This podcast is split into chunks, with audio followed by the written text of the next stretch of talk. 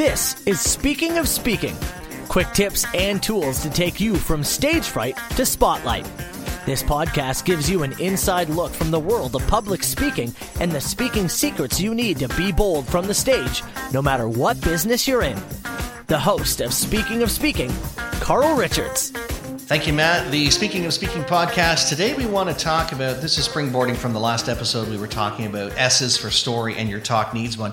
Now I want to dive into how to tell your stories because stories take many forms. There are many different types of stories out there, everything from fantasies to science fiction to romance to to once upon a time stories to all sorts of children's type stories.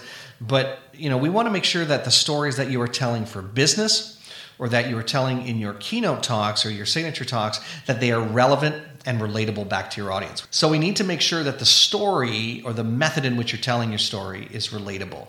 Okay, so I'm going to give you the the breakdown of how to tell your story, a great system to use momentarily. But let me start by saying there was a tried, tested, true way to frame your story for almost any occasion. And I've used this method many times, not only to tell stories on this podcast, but also to tell stories when I am speaking in front of an audience, whether it's an audience of one or an audience of 101 or 201. This method definitely works. Keep in mind, stories are more effective than just the facts. We talked about that in the previous episode that you know you want to make sure you're putting in the time and the energy into telling the right story. And this little model we're going to get to very shortly will give you the tools you need. It'll be the tool you need, rather, to make sure you can put this story in. Because if it doesn't fit this model, which I will almost guarantee you every story ever written takes this model. And if your story doesn't, then it might need to be reworked or you might need to tell a different story. Because the model that I'll share with you is one that, you know, it's seamless. It's the easiest way to put it. Regardless of how you look at it, there's a definite there's a definite beginning, middle, and an end. Always, always. So this tried, tested, true way to frame your story for almost any occasion. What it does is eliminate the need to try and get artsy. Some people think, okay, I got the, I got a great story. Here's how I'm going to frame it, though. I'm going to frame it where I tell my story, but they don't know that I'm the character in it. So I'm going to paint this picture. I'm going to do it like this, and I'm going to give the big surprise at the end and say that person was me that's a very artistic way of doing it, a very dramatic way of telling the story. It doesn't work most of the time, and as a matter of fact, it, it, seems to only work in my experience when you're, you know, vying in a speech contest, say for Toastmasters or Speaker Slam or any of those speaking contests where there's a big prize at the end, and the more artistic, the more flair you can give, the more probable you are to win that prize storytelling that like you're going to put in your presentations that you're doing in networking settings or business or signature talks that you're giving these types of stories don't need the big the big reveal at the end. They don't. They just need you to be real all the way through. No big reveal just real. So here's the model. This is how you frame your story. You might want to grab a pen and jot these down. And i'm going to go through each one of them one line by line so you understand. Number one is conflict. Number one is conflict. What is the conflict within your story? Now, some people say, okay, well, I have conflict, but how do I get into it? And it can be as simple as a line like, life can change just like that. Boom, enter your conflict, whatever it is. Or something like, I thought business was going great until last Tuesday. Boom, right into your conflict. Then there's this thing called decision. This is the second part. So you have conflict. The second part is decision. It's the turning point in the story. You've got this conflict, and then all of a sudden there's something that is a turning point or has you deciding to do something. What is it? That's the decision piece. Conflict, what's going on? The decision that made you change your course or change the trajectory of where you were going. And then what was the discovery piece? What did you discover from that? That's the third thing. So you have conflict, number one, decision, number two, and the discovery. Who knew this was going to happen? Who knew that if I went this way, this would be the outcome? That's a good way to frame discovery. The outcome. So here's the conflict. Decision was I'm going to do something different to get out of the conflict. The discovery, oh, I found out this. That's the discovery. And then typically there's a third part, but it doesn't necessarily always have to be there. It might be buried further in your talk, not buried, but later in your talk. And that's the life lesson conflict, decision, discovery. Now, a couple of things to keep in mind because I know that you're burning with questions right now with the model I just gave you conflict decision discovery. And I can't go into this in great detail, not enough time on the podcast. If you'd like to learn more about this, we actually will be, uh, myself and a colleague, Sherry Godfrey, will be offering some storytelling workshops throughout this year and probably continuing until stories are no longer relevant, to be quite honest. Because the story is very important. The story is your why. Why do you do what you do? It's funny. I had somebody ask me that today when I was recording the podcast just to come into the studio. They said, So, why do you do what you do? Why do you why do you coach people to speak? So I gave them the well, here was here's the thing. When I was a kid, I used to stutter. Huge conflict with that. Especially when I had this love for broadcasting and I wanted to be on the radio. Bigger conflict. Can't speak properly, want to be on the radio. That to me sounds like a conflict. But that person quickly understood with me just saying, I used to stutter when I was a kid horribly. They wanted to hear more of the story because they heard the conflict.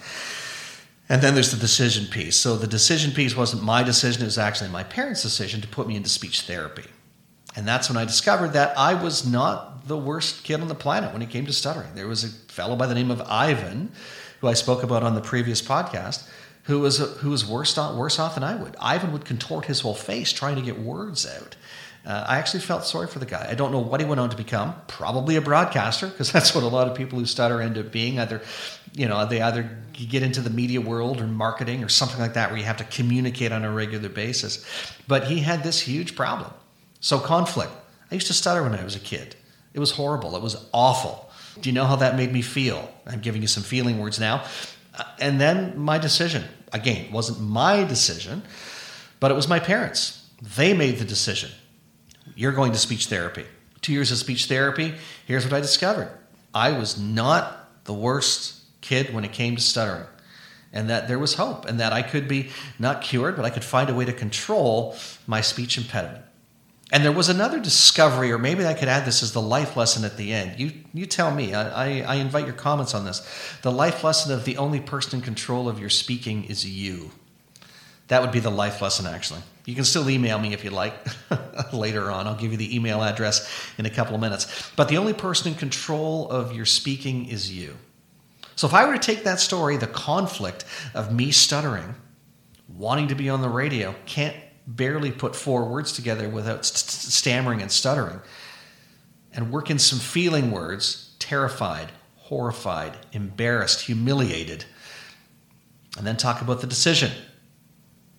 It was over dinner one night. I was 12 years old. My parents said, You're going to speech therapy, which didn't make me any more comfortable, by the way. Just letting you know the back end of the story. But that's the decision. They sent me to speech therapy. What did I discover? I discovered that I wasn't alone, that there were other people who stuttered as bad or worse than I did. And I spent two years in speech therapy. Uh, it allowed me to control my speaking. I learned a lot. The biggest thing I learned was here's the life lesson the only person in control of your speaking is you. So, in less than a minute and a half, I was able to work in a story with a life lesson. That's what you want to do. You want to be able to work in a story to support your, your topic and throw in a life lesson if you can or leave the life lesson to the end. By the way, I've given that talk about me stuttering and I've worked that into a whole talk. Works out very well. So let's talk about stories in a little more depth. Do they have to go in that order? No, they can go in any order, to be quite honest, but it's easier, especially if you're new to storytelling and mapping them out, to keep it simple for yourself. Use the conflict decision discovery format and in that order. Because yes, you can have decision that leads to conflict that leads to discovery. You can have discovery that leads to decision that leads to conflict. But to keep it simple for yourself for now, start with conflict, decision, discovery, life lesson at the end. And again, your lead in line to the conflict can be something like I couldn't believe life could change just like that until last Tuesday I met with my business partner, and boom, here's the conflict. So, order the story, then change the order if you have to. That's that's I guess the, the best way to put it is if you have to change the story around, if you have to put the decision first and then the conflict, that's fine. But try ordering the story in the in the order I gave you: conflict, decision, discovery, and then change it if you have to. And again, like I said, don't forget to include that life lesson or the why are you telling me this in the story, as opposed to just telling the story for the sake of telling the story and then saying, well, there's my story. Now on with whatever I was talking about. Always make sure it fits in. The other thing I want to do is share with you about placing your story because you first want to place the audience. You want to place the audience in your story. You also want to place the story. You want to give it a time, you want to give it a date, you want to give it a feel. If it's a cold winter's day, it was minus 20. I stepped outside and I could see my breath. That's how cold it was. Or it was, it was so cold outside, my fingers were numb within 10 seconds because I'd forgotten my gloves that day. Whatever it is that's going to paint that picture, enough of a picture in people's minds so they can see where you're going. So place the story, place the audience, and then place yourself in the story. I can't stress that enough. Quite often, people will place everything except themselves. They'll dance around the topic. They won't put themselves in the story. People want to hear about you. They want to hear about your story how you are relating to them. So you have to place yourself. Place the audience. I'm going to get back to that for a minute here just before I wrap up this episode. Place the audience means inviting them in. Inviting them in. And you can do that with a question saying, Has that ever happened to you? Have you ever felt so helpless you felt numb? And people go, Yeah, I, I did. Going back to my stuttering story, have you ever felt so helpless you felt numb, maybe even numb with fear. That's how you place the audience. Now, there are a few other techniques too, but there's a lot that I've shared today. So, what I want you to do is take this with you, digest it, and try using this model conflict, decision, discovery. They can go in any order, but to keep it simple for yourself for now, try framing your story in that order. If it doesn't work, you can rearrange the order. And don't forget to include that life lesson. And then there's the placing of the audience, the placing of the story. Give it a date, time, place. What were you doing at the time? What was the weather like? What was going on? And then make sure you place yourself in the story. I'm going to leave it there for today. If you ever have a question or you want to follow up with me relating to your stories, drop me an email, ask Carl at carlspeaks.ca, and visit the website anytime carlspeaks.ca. Until next time, it's Carl Richards. Get out there and own the platform. Thanks for listening to the Speaking of Speaking podcast. Fired up about something you heard today? Want to learn more? Be sure to visit carlspeaks.ca. And don't forget to follow Carl on Twitter at carlrichards72 or join the Facebook group Speaking of Speaking.